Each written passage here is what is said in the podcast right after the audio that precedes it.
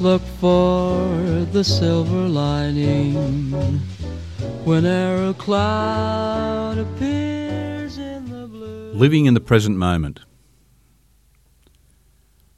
What is it in us that, as we move into adulthood, that takes away the joy of living in the present moment as we did when we were children?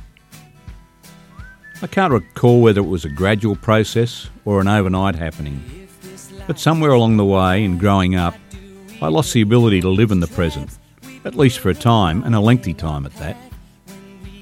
Life became more about being mature, responsible, of thinking about, planning for, and building for the future, putting the foundations in place.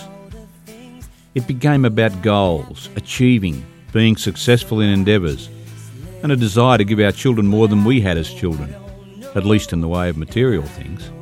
It was this quest that drove me, and in so doing, led me to forget the joys and richness of my own childhood. So much for getting older and wiser. Young children are masters of living in the present moment. They're also such wonderful teachers. Children in their innocence and purity are powerful mirrors that show us what is innately within and what we long to reconnect with, a force that has never left us. They help us realise a familiar spark from within that says, this is who I am and always have been, deep inside. To remember what life is about, we need only pause to observe children for a few minutes. It doesn't take long before we appreciate the joy, simplicity, and presence that children exude. Living in the present means letting go of all past baggage and preoccupation with the future. When living in the past, there is a tendency to hold on to painful memories of times others hurt us, or of failing to succeed at something that seemed important at the time. Carrying negative memories around feeds them, giving them power to continue to impact on the present. When we invest excessive time in dwelling on the past, we can define ourselves by what happened long ago, instead of enjoying who we are today. It stifles our opportunities to grow and move forward. Changing how we think about the past is a start. Instead of holding on to the past, we can learn from it, use it as an opportunity to grow stronger and move on. Being in the present moment is our natural state. We have merely spent too much time denying it, living in our heads, disconnected from the now. We've allowed ourselves to become more obsessed about the past and the future, making it a habit. Happily, habits can be changed. Whatever the goal we're pursuing, no matter how rugged the climb, we're certain to get there by trying our best and taking one day at a time. So said Emily Matthews Life is today, and my life is now.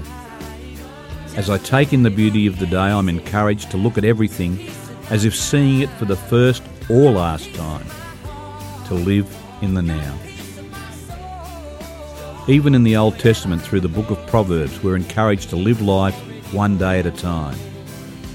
Do not congratulate yourself about tomorrow, since you do not know what today will bring forth.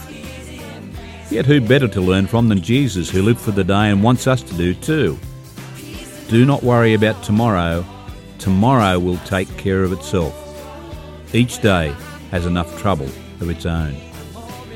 And he also taught us to pray Give us this day our daily bread. Not for tomorrow, not for yesterday, but this day. American author Og Mandino suggested, Welcome every morning with a smile. Look on the new day as a special gift from your Creator, another golden opportunity to complete what you were unable to finish yesterday. Be a self starter let your first hour set the theme of success and positive action that is certain to echo through your entire day. Don't waste it with a false start or no start at all. You were not born to fail. Live one day at a time. Life is a gift to you. And look for the silver lining.